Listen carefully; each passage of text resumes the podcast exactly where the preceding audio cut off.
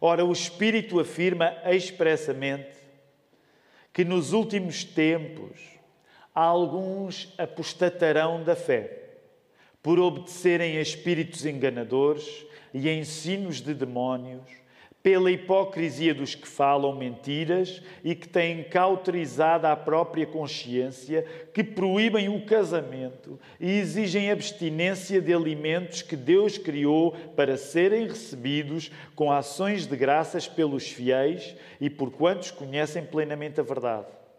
Pois tudo o que Deus criou é bom e, recebido com ações de graças, nada é recusável, porque pela palavra de Deus e pela oração é santificado. Volta a colocar os teus textos na palavra, porque eu quero pregar-te um sermão nesta manhã uh, chamado Medo do Corpo é Doutrina de Demónios. Medo do Corpo é Doutrina de Demónios. E vou resumir rapidamente a tese desta mensagem. Quem finge a fé que não tem, prega o que ela não é. Quem finge ser cristão, acaba a dizer que o cristianismo é uma coisa que de facto não é. Tu vais ver como é que isto vai acontecer no contexto da Igreja de Éfeso. Quem finge a fé que não tem, prega o que ela não é. Seguir Jesus não é, por isso, um campeonato de parecermos mais espirituais do que os outros pelas coisas físicas que nós desprezamos. Vou voltar a repetir esta ideia, depois, ao longo da mensagem, vou explicá-la um pouco melhor, mas seguir Jesus não é um campeonato em que tu tentas dar uma de mais espiritual do que os outros pelas coisas físicas que não fazes. Não somente isso não é seguir Jesus, como com o texto bíblico à nossa frente nós podemos dizer, não é de Jesus dar uma de espiritual pelas coisas físicas que não fazemos ou pelas coisas físicas que não consumimos. Isso não é de Jesus, isso é do diabo.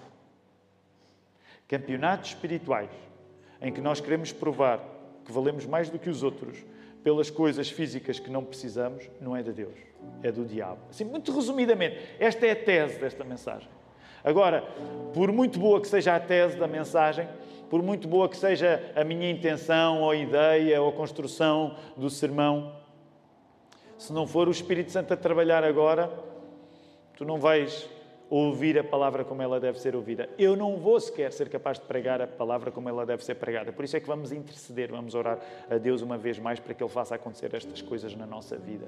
Querido Deus, obrigado por estarmos aqui nesta manhã de primavera, uma manhã bonita, é uma manhã em que Tu nos deste a saúde para aqui estarmos. Senhor, é uma manhã em que nada nos impediu para nós chegarmos a esta casa de oração. E nós gostamos de nos lembrar, Senhor, que esta é apenas uma casa de oração. Há muitas mais. Aliás, esta mesma casa já antes recebeu um primeiro turno de outros irmãos aqui. E ao longo desta cidade e do país e de todo o mundo, outras pessoas se juntam para este dia maravilhoso, que é louvarmos o Teu nome de um modo especial. Ó Senhor, nós acreditamos que é aqui que a bênção está. É aqui que a bênção está, quando o Teu povo se junta guiado pela Tua palavra, partilha dessa palavra e é alimentado dessa palavra. E é por isso que nós queremos interceder em nome de Jesus, nesta hora, Senhor, que Tu nos alimentes com isto. E que tudo isto que nós vamos ouvir dito a partir da Tua palavra nos dê um conhecimento da Tua vontade. Nos dê uma motivação para cumprir a Tua vontade na nossa vida. Ó Senhor, e nós oramos por aqueles que já creem e oramos também pelos que não creem. Ó Senhor, eles podem estar aqui nesta casa de oração agora, podem estar a seguir esta transmissão. Ó Senhor, nós acreditamos, como já cantámos nesta manhã, que Jesus não é apenas um amigo, Ele é um Salvador. Ele é a nossa vida, porque Ele é a vida nova que nós temos para viver. E por isso o que nós pedimos é que Tu faças acontecer vida nova onde vida nova ainda não existe, Senhor.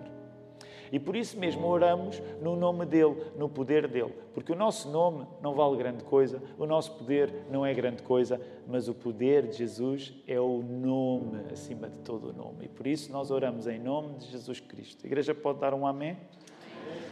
Muito bem, vamos voltar à palavra, queridos irmãos. Temos cinco versos. A semana passada, concordam comigo? Até, e podem concordar até porque eh, eh, ele não está agora connosco aqui. Mas o, o, o sermão do Mark, de facto, foi um sermão valente. Foi um sermão valente. Um, e o Mark, olhem para trás, para, para, para as vossas Bíblias, só para se voltarem a situar. O Mark, de uma vez só, eh, tratou do capítulo três. E pode haver a tendência, agora que chegamos ao capítulo quatro, de nós pensarmos assim, ficou todo, tudo organizadinho. No que diz respeito a como os pastores e os diáconos devem estar na igreja, devem fazer na igreja. E, e agora ficou tudo arrumado. Ficou tudo arrumado. Agora é, agora é uma navegação calma e serena.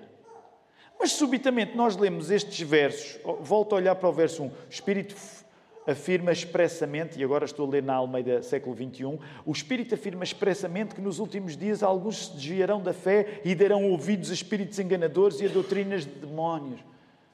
Ainda agora parecia que a casa tinha ficado em ordem, com as indicações para como os pastores devem ser, os diáconos devem ser, e pelo contrário, estas linhas que acabámos de ler mostram-nos agora como qualquer pastorado ou qualquer sistema de igreja rapidamente se pode desmoronar pelo pecado dos líderes. Já pensaste nisto? Também é por isso que esta carta é tão importante e Paulo queria instruir Timóteo, um jovem pastor, a saber cuidar da igreja de Éfeso, colocando as coisas em ordem, mas que Timóteo tivesse a noção que se os líderes se afastarem da palavra de Deus, a igreja vai sofrer por isso. Alguns lembram-se que o apóstolo Paulo, isto está contado no livro dos Atos dos Apóstolos, já tinha dito isto aos presbíteros desta igreja. Que viriam tempos em que a igreja de Éfeso iria ter de se defender contra lobos. Então, o que isto significa, aplicando a nós, que não estamos na igreja de Éfeso, mas estamos na Igreja da Lapa, em Lisboa, do século vinte e um, uma das coisas que tu tens de saber quando lês este texto é que há gente, há gente que dentro da igreja pode começar a ensinar o que é errado e os crentes, a sério, têm de ter uma atitude contra isso, contra essa frase aí. Há gente que dentro da igreja, de qualquer igreja, da Igreja da Lapa, qualquer igreja, há gente que pode ensinar coisas erradas e nós, crentes, temos de ter uma atitude preparada para isso. É esse o espírito que percorre toda esta primeira carta de Paulo a Timóteo. Estarmos preparados para que a adoração seja feita da maneira certa, no fundamento que a igreja é. E por isso é que tu vês agora o raciocínio do apóstolo Paulo a avançar neste sentido. Ora, Timóteo tinha de saber isto e cabe-te a ti saber isto. Cabe-nos hoje entender, sobretudo, como é que este ensino errado estava a acontecer no caso específico da Igreja de Éfeso.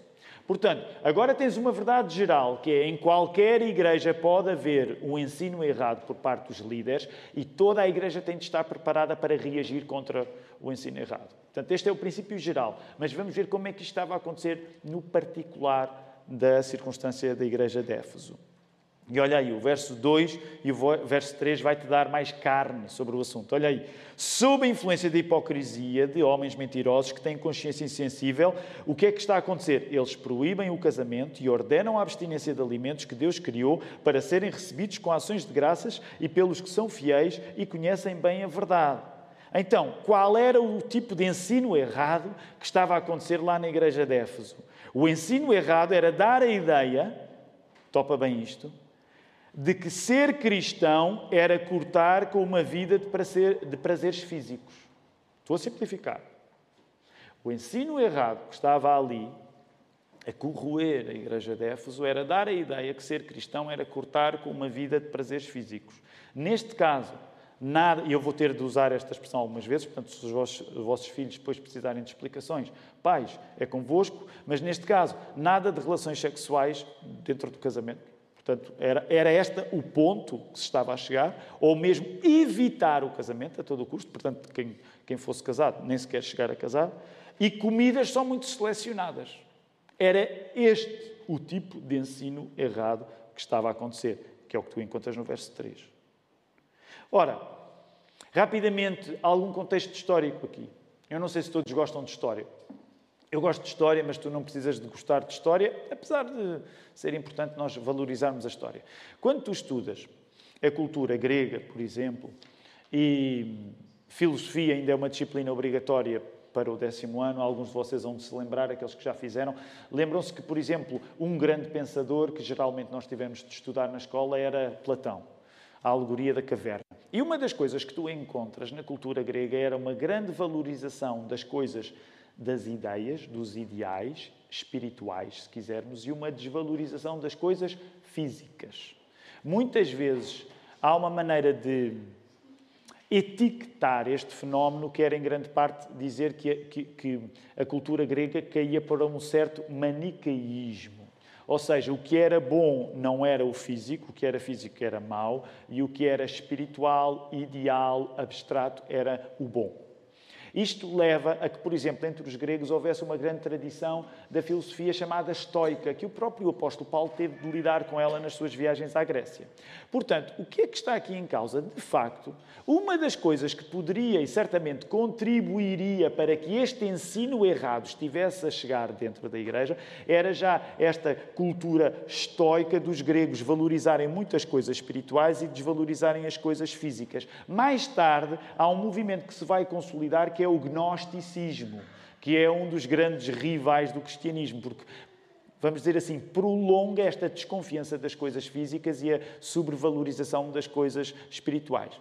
Agora, se tu te recordares, por exemplo, uma das ocasiões em que o apóstolo Paulo pregou aos gregos, lembram-se qual é um dos grandes discursos que o apóstolo Paulo tem com os gregos? Quem é que se lembra? Lá no livro dos Atos dos Apóstolos. Quando ele, por exemplo, fala onde? Tu já ajudei na Grécia? Capital da Grécia, estou a ajudar, isto é só ajudas. Capital da Grécia, Atenas, e ele fala onde? No Areópago. Lembras-te que quando o apóstolo Paulo fala, eles não ficam zangados com o apóstolo Paulo pelo facto dele acreditar na imortalidade da alma. Porquê? Porque os gregos já acreditavam na imortalidade da alma. Mas há uma altura em que eles acham que Paulo já é merecedor de escárnio. Porquê? Não é quando o apóstolo Paulo fala na imortalidade da alma, mas quando o apóstolo Paulo fala do quê? Da ressurreição. E porquê é que eu te estou a falar nisto? Porque, infelizmente, muitas vezes nós temos a tendência de cair numa espécie de manicaísmo grego, em que valorizamos as coisas espirituais acerca das coisas físicas. Mas, como o texto nos vai mostrar, não é isso que o cristianismo defende. Não é isso que o cristianismo é. Portanto, o que significava é que, na Igreja de Éfeso, eles estavam a ser tentados por uma coisa que nos pode tentar hoje também. É o quê? Confundir o cristianismo com aquilo que, de físico, nós desvalorizamos. Encontras a frase aí. Confundir o cristianismo com aquilo que de físico nós desvalorizamos. E eu quero dizer-te com a Bíblia aberta, tu seres cristão não é essencialmente tu desvalorizares as coisas físicas.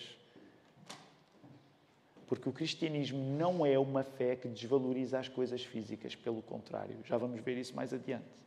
Mas era isso que estava a entrar na Igreja e a fazer com que pudesse existir ensino até onde o casamento era desvalorizado e comidas só algumas. Também se tiveres em conta, lembras-te que há quinze dias eu partilhei isto contigo. Há quem creia que uma das coisas que podia estar também a entrar dentro da Igreja de Éfeso era a ideia de que o cristão, ao tornar-se cristão, já vivia tanto na realidade da vida nova, aquilo que nós chamamos tecnicamente como uma escatologia hiperrealizada, que era tentado a abandonar as responsabilidades comuns do dia-a-dia, como, por exemplo, o próprio casamento. Lembras-te quando há duas semanas vimos o texto, o final do capítulo dois, sobretudo na passagem relativa às mulheres, uma das coisas que partilhei contigo é que o apóstolo Paulo precisava de estar falando às mulheres, valorizando o papel de educar filhos na fé, de ter filhos e educar na fé como uma coisa que condizia com ser salvo. Então, volta aqui ao lugar. Provavelmente o contexto da Igreja de Éfeso é que com já toda a influência grega, desvalorização das coisas físicas para valorizar as coisas espirituais, poderia haver esta ideia do crente que se acha tão crente, que já se acha tanto, no certo sentido, tanto no céu, que olha para as responsabilidades do dia-a-dia, como por exemplo o casamento, como uma coisa que já não lhe diz respeito. Era assim que provavelmente as coisas estavam a acontecer na Igreja de Éfeso. E por isso aparecia gente a pregar, vejam bem, dentro das igrejas cristãs, a dizer que o casamento não tinha valor e que comidas são muito selecionadas. Ora, tu quando és cristão, como essa frase indica, não podes confundir a tua fé com a desvalorização das coisas físicas. Claro que nós temos de reconhecer que muitas vezes existe aquela tendência de pêndulo. Por exemplo, também é o nosso caso. Quando nós vivemos numa cultura que hipervaloriza as coisas físicas, muitas vezes depois o pêndulo vai para o outro extremo. Não é? Imagina, por exemplo, com todo, podemos dizer assim, com todo o culto do corpo, que também caracteriza os dias que nós vivemos, às vezes nós podemos achar que a solução para o exagero que as pessoas colocam na sua aparência física é desvalorizar o corpo. Mas isso não é cristianismo. Estás comigo? Muitas vezes tu vais ter a tendência de, ao ver as pessoas tão uh, ansiosas pelas coisas físicas, pela sua aparência, tu podes dizer, não, ok, então a coisa cristã é ser o oposto disto. E dás por ti a desvalorizar o corpo.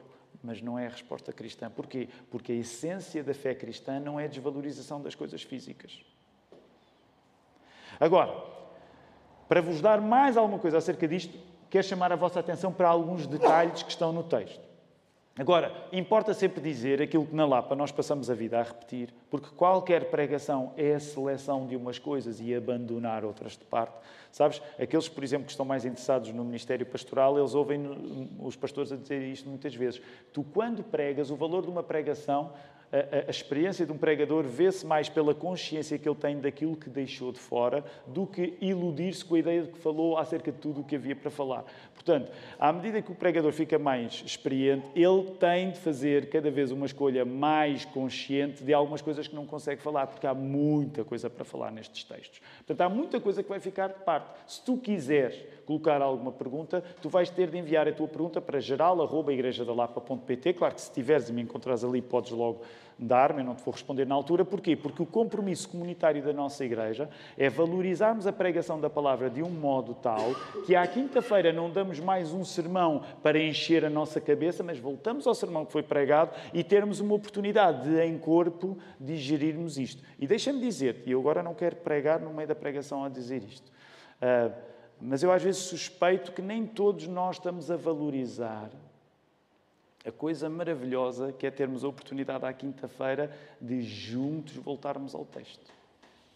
Porque o mais fácil às vezes é de cada vez que tu vais à igreja recebes mais informação, mais informação, mais informação, mais informação e não tens tempo para digerir comunitariamente. E deixa-me dizer, essa é uma das coisas que eu amo na nossa Igreja da Lapa. O facto de nós à quinta-feira voltamos, ouvimos, ainda por exemplo na quinta-feira passada o Marco tinha recebido uma pergunta tão boa, ele dedicou-se excepcionalmente a essa pergunta, já tinha os apontamentos escritos, tudo direitinho, a letra bonita, sublinhado, uma maravilha. Porquê? Porque os pastores se dedicam às questões que tu tens. Portanto, se tiveres alguma questão, faz-nos chegar essa, essa questão, porque na quinta-feira nós queremos digeri-la. Agora, só alguns detalhes é que podemos falar agora. Por exemplo, vamos começar aí logo no verso um, para ganharmos ritmo. Uh, o Espírito afirma expressamente que nos últimos tempos... Vamos aí rapidamente à expressão últimos tempos. Já falámos acerca dela no passado. Há uma tendência, que não é certa, de no meio evangélico, quando se fala em últimos tempos, o que é que as pessoas pensam? Ser sincero, tens de responder rápido. Quando se fala em últimos tempos no meio evangélico, geralmente o que é que as pessoas pensam? No Apocalipse e, e, e neste caso, a volta de Jesus. Não é? Na parousia, o regresso de Jesus. Mas deixa-me dizer, na Bíblia, quando a palavra, quando a expressão últimos tempos é usada, não é disso que se está a falar. Porque como nós vimos quando estudámos a carta aos Hebreus, os últimos tempos começaram quando Jesus veio. Tu, em dois mil e vinte e três, já estás nos últimos tempos, como, como naquela altura, quando esta carta foi escrita para Timóteo, eles já estavam nos últimos tempos. E este é um detalhe, mas que ele tem importância. Porquê? Porque muitas vezes uma da leitura errada que se faz da Bíblia, as pessoas dizem, ah, nos últimos tempos, quando estas coisas começarem a acontecer, Jesus está quase a vir. Estas coisas já estão a acontecer há dois mil anos e Jesus ainda não veio. Jesus pode vir hoje. Nossa convicção é que Jesus pode vir hoje. Mas os últimos tempos na Bíblia não significam a parousia em particular, significa a nova dispensação da graça que veio quando Jesus encarnou, quando Deus encarnou. Por isso, os últimos tempos que está aqui a falar não é necessariamente Jesus está quase a chegar. Repara uma coisa, se Jesus ainda demorar dois mil anos para vir, tu já estás nos últimos tempos hoje. Porque os últimos tempos são encarnação, neste sentido. Então, nestes últimos tempos, diz o apóstolo Paulo, muitos deixarão a fé, o que também significa uma coisa interessante. Desde que há cristianismo, há gente a deixá-lo. Desde que o cristianismo existe, existe gente a deixá-lo. E porquê que eu te estou a dizer isto? Porque pode parecer uma verdade um pouco elementar, mas sabes uma das coisas interessantes, e eu próprio às vezes reconheço que também acontece comigo, que é, nós vivemos numa era com uma capacidade de comunicar que nunca o mundo na sua história teve. Não é? Por isso se costuma dizer que vivemos numa época de uma verdadeira revolução tecnológica no, no que diz respeito à comunicação, à tecnologia da comunicação. E, por exemplo, significa que tu hoje, imagina, se tu quiseres todos os dias andar na internet à procura de um crente famoso que deixou de ser crente, eu, eu não sei se todos os dias conseguirás achar um novo, mas é a altura em que mais fácil, desde que o mundo é mundo, tu saberes acerca de crentes que deixaram de ser crentes. Porque nunca houve um acesso à informação como é hoje. Então, o que é que acontece muitas vezes?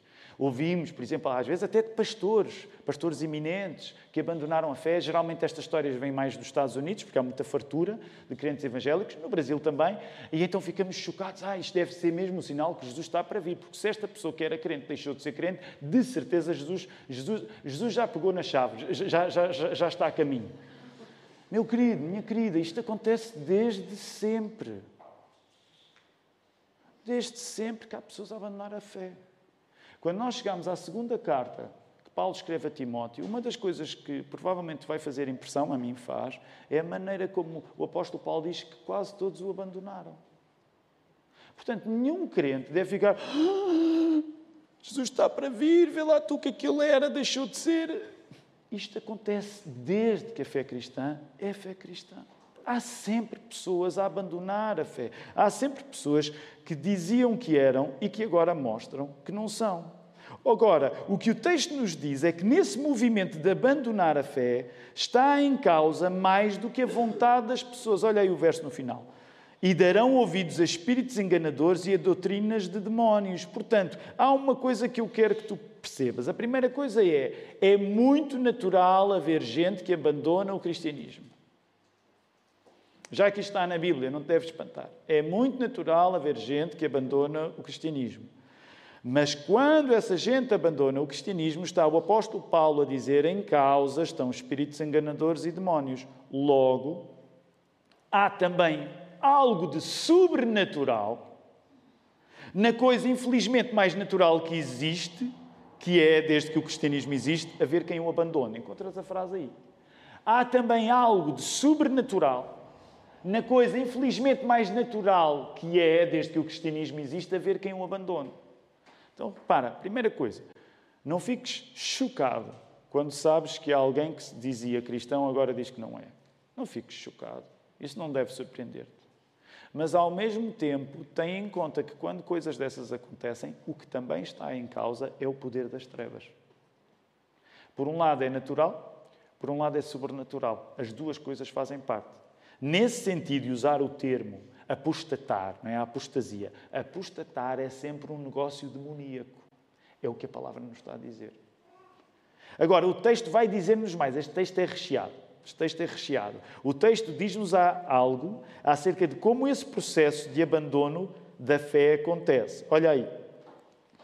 Verso dois. Sob a influência da hipocrisia de homens mentirosos que têm a consciência, em algumas traduções, cauterizada, por exemplo, na Almeida século vinte e um, que eu tenho aqui, insensível. Então, o apóstolo Paulo está a dizer como é que acontece o através que está em causa neste processo de alguns abandonarem a fé. O texto está a dizer-nos que este processo de abandono da fé acontece pela hipocrisia dos que falam mentiras e que têm cauterizado a própria consciência. O que é que isto quer dizer?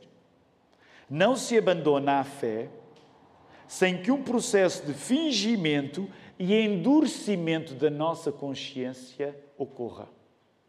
Toma atenção. Não se abandona a fé sem que um processo de fingimento e cauterização da nossa consciência ocorra. O que isto também quer dizer é que, primeiro, a pessoa que abandona a fé, com consciência ou ausência dela, finge ter uma fé que, na verdade, não tem. Primeiro F. Como é que se abandona a fé? Primeiro F. Fingimento. Fingimento da fé. Segundo F, e eu sei que é forçado, mas é fossilização da nossa consciência. Foi o único verbo que, com a ideia de pedra que, que eu consegui lembrar-me, a começar por F. Então, primeiro o que é que acontece neste processo? A pessoa finge uma fé que não tem e depois fossiliza-se, fica como um fóssil, fica em pedra a nossa consciência. É isso que o apóstolo Paulo está a explicar. O texto diz-nos algo acerca do resultado prático de se abandonar a fé, no caso específico da Igreja de Éfeso. Não só as pessoas que se afastam da fé fingem uma fé que não têm, não só a consciência vai se tornando pedra, como elas acabam a defender uma coisa que a fé não defende. Ok? Agora, antes de irmos à, à questão daquilo que eles defendiam, deixa-me dizer que isto se aplica não só aos falsos profetas, aos lobos dentro da igreja. Porque tu sabes, até quando nós, que não temos um plano de ser lobos dentro da igreja, mas tu sabes que quando nós nos afastamos de Deus, a mesma coisa está em causa. Há um processo de fingimento e há um processo de endurecimento da nossa consciência. Alguns de vocês já viveram momentos da vida em que, pela graça do Espírito Santo, tiveram de reconhecer isso mesmo. Que para se manterem a aparentar uma coisa que não eram, vocês tiveram de fingir. E nesse fingimento a vossa consciência foi endurecendo. Portanto, isto não diz, este princípio não diz respeito apenas aos, aos falsos profetas, aos lobos dentro da igreja. Uma das coisas que eu quero dizer é ser cuidadoso. Porque qualquer processo de fingimento concorre para aquilo que concorre um processo de endurecimento da nossa consciência, que é afastar-nos de Jesus. Agora, estes em particular que o apóstolo Paulo está a ensinar, não somente se afastam de Jesus, como eles vão ensinar as coisas que Jesus não ensina. Por isso, toma atenção à subtileza do perigo que o apóstolo Paulo está aqui a denunciar. Deixar a fé, diz-nos o apóstolo Paulo, passa por, no fingimento de nela permanecer, e o termo aí, mesmo no grego, é hipocrisia, no fingimento nela permanecer, pregar o que ela não é. Encontras essa frase aí. Deixar a fé passa por, no fingimento de nela permanecer, na hipocrisia, tu pregares o que ela não é. E é isso que acaba por estar em causa, muitas vezes, até nos relatos que nós ouvimos, por exemplo, na internet, de pessoas que abandonaram a fé. Muitas vezes elas acabam por, precisamente, dar corpo a isto. Essas pessoas vão dizer, ah, eu durante tempo tentei ser aquilo que não era. Eu julguei que pelo facto de ter sido educado numa igreja era crente. Eu julguei que pelo facto de estar num ambiente evangélico era evangélico. Mas agora tenho de ser verdadeiro comigo próprio. E não, eu não sou crente.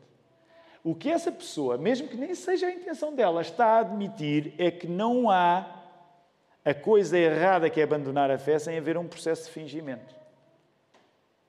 Há sempre um processo de fingimento em quem deixa Jesus para trás. E esse processo de fingimento leva muitas vezes a que nós também acabemos a dizer que a fé é aquilo que de facto não é. Era isto que estava a caracterizar agora sim os falsos profetas, em particular as pessoas que estavam a levar ensinos errados para a Igreja de Éfeso. Eles, fingindo ser aquilo que não eram, pregavam o que a fé não era. Neste caso, os cristãos de Éfeso deveriam saber o que seguir e o que, se, o que eles tinham a seguir era Jesus. O que os cristãos de Éfeso não tinham de seguir era a ideia que era o sexo que não se fazia ou a comida que não se comia que eles deveriam ter como a sua própria fé. Percebem? A ideia era, olha, acordem, O Cristo tens de seguir não se vê pelas relações físicas que não tens ou pela comida que não comes. Isso é o que vai defender aqueles que, fingindo a fé que não têm, pregam o que ela não é. Para corrigir esse erro, entramos na segunda metade do texto e final, que é o verso quatro e verso cinco, que estou a ler na Almeida século vinte e um. Visto que todas as coisas criadas por Deus são boas, nada deve ser rejeitado se for recebido com ações de graças, pois são santificadas pela palavra de Deus e pela oração. Sabes o que isto quer dizer? É uma coisa muito curiosa. Isto quer dizer uma coisa muito curiosa.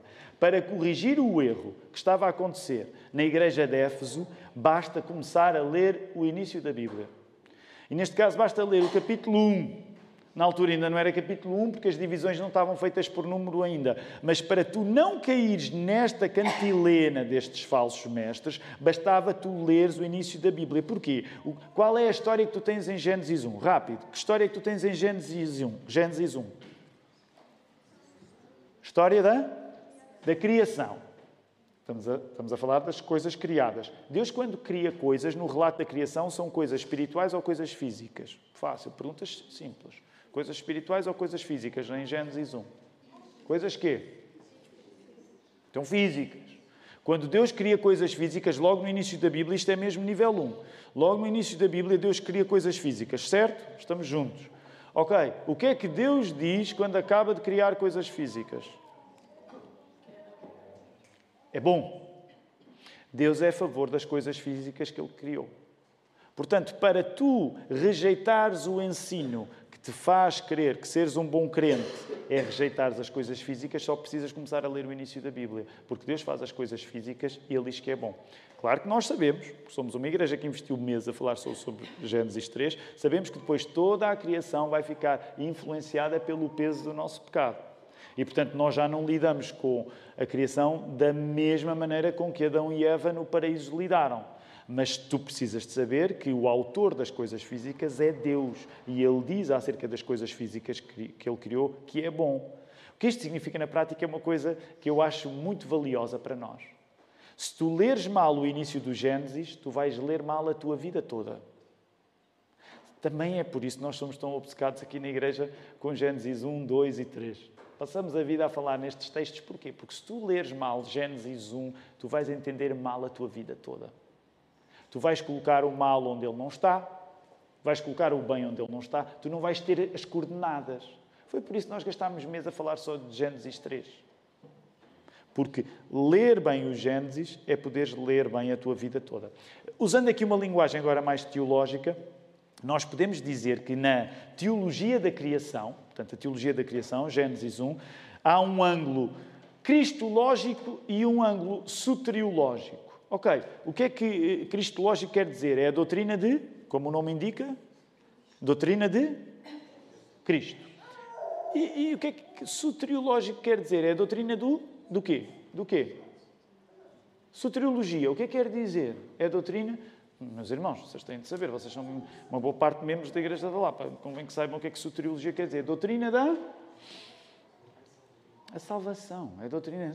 Salvem-se de não saber o que soteriologia quer dizer, ok?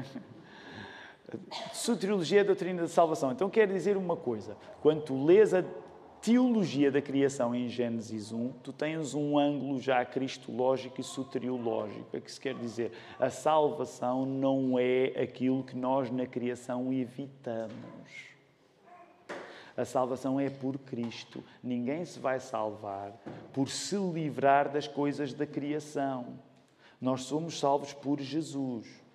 A salvação, sendo apenas por Cristo, reconduz-nos à relação certa com as coisas criadas. Nós não nos salvamos pelo que na criação nós rejeitamos. E tu tens aí a solução. Olha outra vez para o verso quatro e o verso cinco. Porque tu tens a atitude que soluciona este erro. Qual é a atitude que soluciona o erro de julgar que ser cristão é evitar algumas coisas da criação? Qual é a atitude que tu tens aí? Visto que todas as coisas criadas por Deus são boas, Gênesis um, nada deve ser rejeitado se for recebido com a ação de graças. Então, qual é a solução? Qual é a solução para tu não caíres neste erro? Está aí a atitude. Há aí uma atitude que é a solução. Qual é a atitude que é a solução? Força, lê e diz. Ainda antes do cinco, já vamos ao cinco. Ainda no quatro, eu acabei de ler. Qual é a atitude que é a solução? É a ação de graças, é a gratidão. A atitude que é a solução para tu não confundires a fé com evitares coisas da criação é seres grato pelas coisas todas, incluindo as da criação. Sabes, também é por isso que, por exemplo, não precisas ter este hábito que eu tenho, mas é por isso que eu gosto, nas minhas orações, de quando o dia está bonito, eu gosto de dizer que o dia está bonito. Porque o dia está bonito e eu não sou cego para as coisas da criação. Eu não sou um gnóstico. Eu não sou um estoico. Por exemplo, se o dia estiver triste, e eu gosto de dias tristes, também gosto de dias cinzentos e tal, mas, por exemplo, imagina, alguns de vocês às vezes acordam pela manhã e o dia está nublado. Isso mexe convosco. Tira-vos o ânimo. Nós não vamos armar-nos em espirituais e dizer, oh, Senhor, que dia radioso. Não, não está radioso. E tu provavelmente sentes isso. Tu não és gnóstico. Tu não és estoico. Se o dia está a brilhar e tu sentes alegria por o dia estar a brilhar. Senhor, obrigado, o dia está a brilhar, o sol está a brilhar, porque a criação é uma coisa boa. Logo, tu és susceptível às coisas da criação. Oh, Senhor, que dia incrível. Nós não vivemos nas nuvens a tocar a harpa. A nossa vida é feita de coisas físicas. E por isso nós olhamos à nossa volta. É que Deus deu do seu talento para te dar este cenário. E a maior parte das vezes nós podemos correr o risco de armados em espirituais e ignoramos isto. Ah, isto é apenas um cenário. Isto não é apenas um cenário. Este cenário que tu vais ver aqui é o lugar onde tu vais viver quando for renovado. Tu não vais para as nuvens tocar a harpa depois. Tu vais para os novos céus e a nova terra, que é a criação renovada. Deus não vai mandar a criação para o lixo. Deus já começou o processo de renová-la em Jesus. Claro que nós ainda estamos na altura em que vemos a criação cheia de coisas más, porque ainda vivemos com o pecado à nossa volta. Mas tu vais ser colocado numa vida nova física. Portanto, faz favor, ser físico. É isso que o apóstolo Paulo está aqui a pregar. Não te armes em engenho, em indiferente às coisas físicas. Isso é um erro. Isso é doutrina dos demónios. É isso que o apóstolo Paulo está aqui a querer dizer. E por isso, como é que tu tens uma atitude de correção? Tu és grato. Oh, Senhor, obrigado. Obrigado pelo sol a brilhar. Obrigado por este dia bonito. Tu és grato. Isso muda a tua disposição. Deixa-me colocar isto pela negativa. Se tu não fores guiado pela palavra de Deus em oração, e agora sim no verso cinco, agora repara o verso cinco. Pois são santificadas todas as coisas, não é? Pela palavra de Deus e pela oração. Portanto, se tu não fores guiado pela palavra de Deus num espírito de oração, certamente vais ser tentado a ser ingrato e a colocar o mal no que Deus criou bom. Encontras essa frase aí. Se não fores guiado pela palavra de Deus em oração, certamente serás tentado a ser ingrato e a colocar o mal no que Deus criou bom. Repara, e, e deixa-me dizer-te isto, porque isto é uma fraqueza minha, ok? Eu sei que não é só minha, mas é minha. Sabes que não há nada tão contraditório como um cristão ingrato. Porque, no fundo, ele está a cair no risco de se tornar o auditório perfeito destes falsos mestres. Porquê? Porque estamos cheios de coisas boas, mas o nosso coração está ingrato. Atenção, e coisas boas que são coisas físicas. Por exemplo, tu hoje, eu não me quero espalhar em à partes para poder terminar esta mensagem, tu, tu hoje, se Deus quiser, vais comer uma boa refeição. Por favor, não despaches a boa refeição que vais comer. Hoje é domingo, é dia do Senhor, é o dia que quando tu comes, mais alegria deves ter naquilo que estás a comer, porque é o dia do descanso. Imagina que é o caso de tu à tarde tens a bênção, por exemplo, para quem gosta de descansar um pouco, vais dormir um pouco. Por favor, dorme com toda a alegria. Que maravilha! Estou a descansar, porque estas coisas fiz. Imagina, vir à igreja de manhã, almoçar bem a seguir, dormir uma sesta. Isto é quase o céu. Isto sim é quase o céu. E é aqui. Não é nas nuvens. Percebes? É este espírito de alegria. E tu dizes, Senhor, isto não me está a acontecer ao calhas. Isto está a acontecer porque tu permites que eu, com o espírito de gratidão, ouvindo a palavra, tenha todas estas coisas como boas. Sabes que é por isso que nós acreditamos no valor de santificar o sábado, neste caso, observamos ao domingo. Isto é com cada um. Nós não andamos a policiar a maneira como cada um vive o domingo, mas tem a ver com esta sensibilidade à maravilha de Deus nas coisas físicas que Ele criou. Se, por exemplo, tu tiveres hoje um domingo que é muito parecido com os dias de semana, tu não vais acabar o dia com a mesma gratidão. Por isso é que tu deves planear este dia para usufruir dele. Hoje é mesmo para ter o prazer máximo daquilo que Deus criou. É o culto e eu vou dar tudo de mim no culto. É o almoço e eu vou dar tudo de mim a comer. Se descansar, vou descansar. Alegria no máximo. Porque amanhã é muito mais fácil que tu não te sintas tão grato assim, tendo em conta as coisas que tens para fazer. É isto que o apóstolo Paulo está a dizer. Neste sentido, deixem-me dizer, queridos irmãos, medo do corpo é, de facto, doutrina de demónios. A nossa fé em Jesus é uma fé do corpo e é uma fé no corpo. É isso que está em causa num Deus que em corpo morre e em corpo ressuscita. Nós lembramos isso ainda agora na Páscoa e lembramos todos os domingos, porque os acontecimentos da Páscoa são celebrados todos os domingos. O túmulo ficou vazio. A vitória do túmulo vazio é que túmulos é suposto que tenham corpos lá dentro. E um corpo não ficou lá dentro. Aquele corpo levantou-se glorificado. Já pensaste no impacto disto? Era por isso que o C S Lewis dizia, com muita graça, que não há fé tão materialista como o cristianismo. Nós não somos gregos, não somos gnósticos, não somos estoicos. Não há fé tão materialista como a fé do corpo e no corpo. Foi por isso, volto a lembrar, que eles começaram a fazer pouco do apóstolo Paulo, porque o apóstolo Paulo falou na ressurreição e era absurda a ideia de uma fé centrada no corpo. Porquê? Porque as pessoas, quando olham para o nosso corpo, veem a morte, tendo em conta que todos vamos morrer. Mas nós, quando olhamos para o nosso corpo, não vemos apenas a morte. Porquê? Tu já viste alguém a ressuscitar? Nunca vimos ninguém a ressuscitar.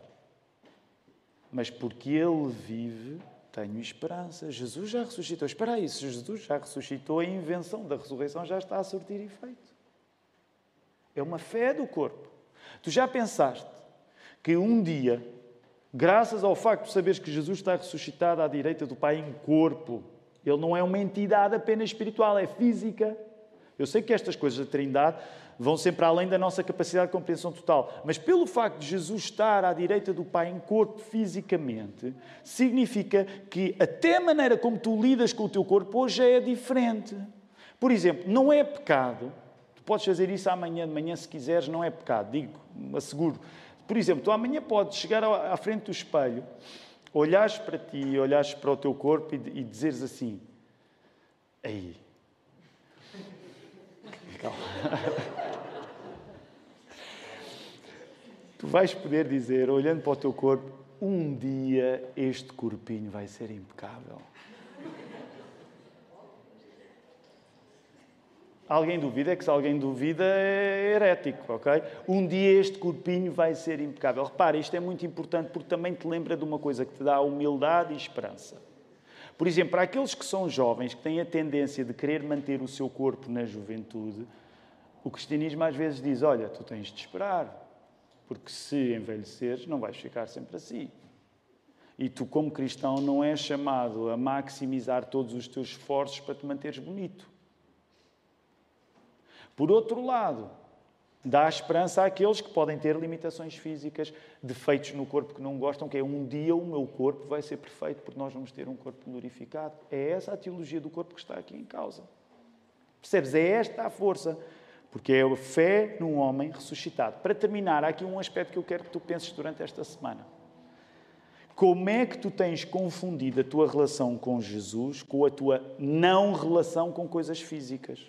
Porque muitas vezes nós estamos a, a pensar num certo, uh, em evitar algumas coisas físicas como uma espécie de, não, eu sei que eu sou espiritual porque há coisas físicas que os outros fazem e eu não faço, logo sou melhor. Calma! É verdade que quando nós somos crentes, isto que fique claro, é verdade que quando nós somos crentes há muitos hábitos que os outros têm de fazer coisas com o corpo que nós não vamos fazer. Então, na tradição evangélica, ouvimos sempre aquela ideia de, é uma ideia bíblica, o corpo é o Espírito Santo, é o, o corpo é o, é o templo do Espírito Santo e, portanto, há muita coisa que fisicamente nós decidimos não fazer com o corpo, sem dúvida. Portanto, há muita coisa que nós, na nossa sociedade, vemos outros a fazer com o corpo e nós não vamos fazer. Aliás, reparem, mesmo o que diz respeito às relações sexuais, qualquer relação sexual fora do casamento é pecaminosa, nós não fazemos. Esse é um tipo de relação com o corpo que nós não temos. Mas estando dentro do casamento, nós sabemos que essa é, esse é um privilégio que nos é dado e que nós vemos isso como uma coisa boa. Portanto, tu não podes confundir a tua fé em Jesus com as coisas físicas que não fazes. Mesmo que haja coisas físicas que não fazes por causa de Jesus, mas isso é uma consequência, não é uma causa. Isso é um procedimento, não é o princípio. Cuidado com essa confusão, porque ela é o terreno de quem se afasta de Cristo e não de quem se aproxima dele. Há aspectos físicos e práticos, por isso nós temos de ter atenção nestas referências que Paulo faz ao casamento e à comida. Recordando que Paulo tem a preocupação que Timóteo orienta os Efésios na adoração correta, que cabe ao cristão, tu precisas de saber isto. Se és casado, amar Cristo é ser atento ao nosso casamento. Amar Cristo é ser atento ao nosso casamento para aqueles que casados estão, claro. E amar Cristo é abandonar campeonatos de suposta pureza que nos fazem parecer mais espirituais do que os outros. Tu tens aí essa frase. Eu quero terminar esta mensagem, mas dizendo-te uma coisa, porque isto é um valor importante da nossa Igreja. A palavra promove e nós seguimos este, este princípio, que é, para aqueles que estão casados, é uma coisa de total importância a maneira como tu respeitas o teu corpo, mesmo que diz respeito à intimidade. É por isso que, por exemplo, isto agora estou a falar pensando nos homens, está bem? Quando, por exemplo, um homem desta Igreja se quer dar mais a esta Igreja, é impossível ele dar-se mais sem a expor a verdade física que vive. É por isso que as questões de pureza física são tão importantes para nós. Não é porque nós somos obcecados de uma maneira doentia pela vida privada de cada um. É porque, como Jesus nos ensinou que nasceu em corpo, morreu em corpo e ressuscitou em corpo, o que o nosso corpo faz na intimidade é a assinatura mais nítida de quem nós somos. Sabes que uma coisa muito triste é que tu tens homens, pastores, a cair precisamente porque, mesmo que não fosse a intenção deles, eles passaram a olhar para a sua vida matrimonial e para, para as suas boas obrigações de maridos como um aspecto secundário na sua fé. E por isso caíram. E por isso se afastaram de Deus. Logo, quando tu és casado, nesta Igreja, tu compreendes que seguir Jesus é ser atento à maneira como fisicamente te dás ao teu cônjuge. Porque nós não fazemos casamentos de anjinhos, nem casamentos de tocadores de harpas. Nós fazemos casamentos de pessoas com corpo. Porque Jesus não desprezou o corpo, pelo contrário. O mesmo se aplica em relação à comida. E deixa-me dizer isto claramente, não há problema nenhum em nós, alguns de nós, termos algumas dietas. Não há problema nenhum em tu seres um crente e haver coisa, olha, eu evito comer aquilo, evito comer. Não há problema nenhum nisso, desde que tu não tomes as coisas que evitas com uma qualidade da fé que tens. Porque se de repente se nós começarmos, ai, o quê? Tu comes isso? E a crente que é crente não come isso. E sim, tens o problema que estava a desviar a Igreja de Éfeso. Logo, viver com Jesus não é viver nas nuvens. É viver nesta vida já, com o corpo que nós temos, com as limitações que nós temos. Dando o melhor de todas as coisas que Deus criou para nós, para participar nessa unidade com Jesus. Que é vista no dia-a-dia. É vista na maneira como nós estamos casados. É vista na maneira como nós comemos à mesa. Jesus está connosco precisamente por isso, numa celebração especial que nós honramos fazendo o quê? Comendo o pão e bebendo o vinho. E diria eu, não precisas concordar comigo, mas eu, eu até acho que as pessoas são mais obedientes ainda se for pão, pão, e se for vinho, vinho, ok? Porque é físico. É físico. E Jesus não nos salvou num campo qualquer em que, através de uma ideia, ele disse, está fechada a questão. Jesus deu o seu corpo, o seu todo.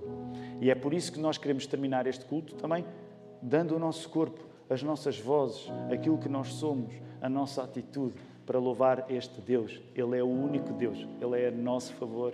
E Ele vai ficar connosco para sempre. Vamos louvá-lo, vamos ficar de pé.